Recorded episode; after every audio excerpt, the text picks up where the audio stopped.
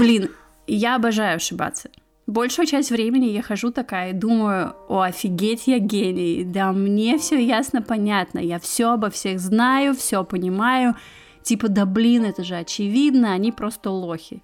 И мне всегда, знаете, как той отличнице, которая была в школке, хочется вклиниться и пойти начать раздавать советы.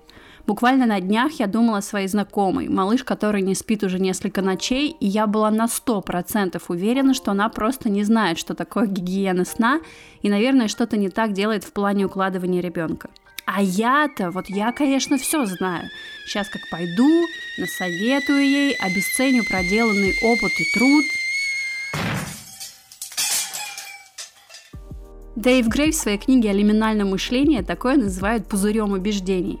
Мы живем в рамках своих знаний, мыслей и опыта, и тяжело выйти за их пределы.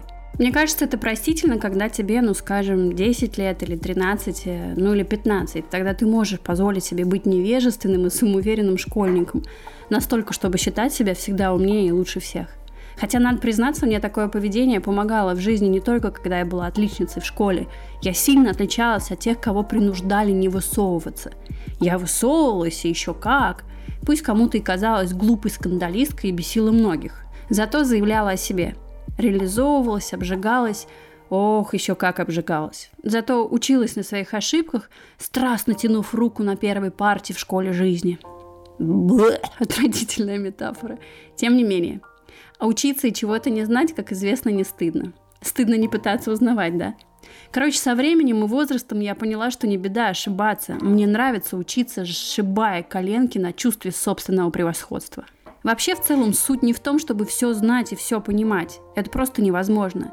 Я так, с чужой помощью, правда, жила какое-то время и вгнала себя в постоянный страх и тревогу, и боялась оступиться.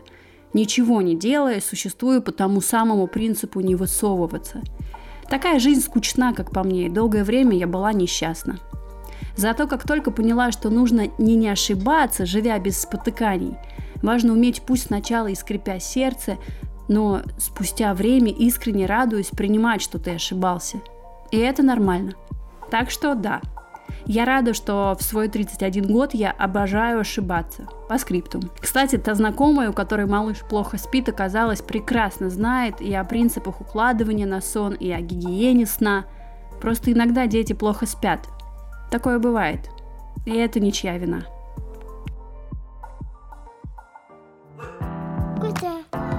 Подписывайтесь на обновления моего подкаста и слушайте его на всех цифровых площадках, ну разве что кроме ВКонтакте.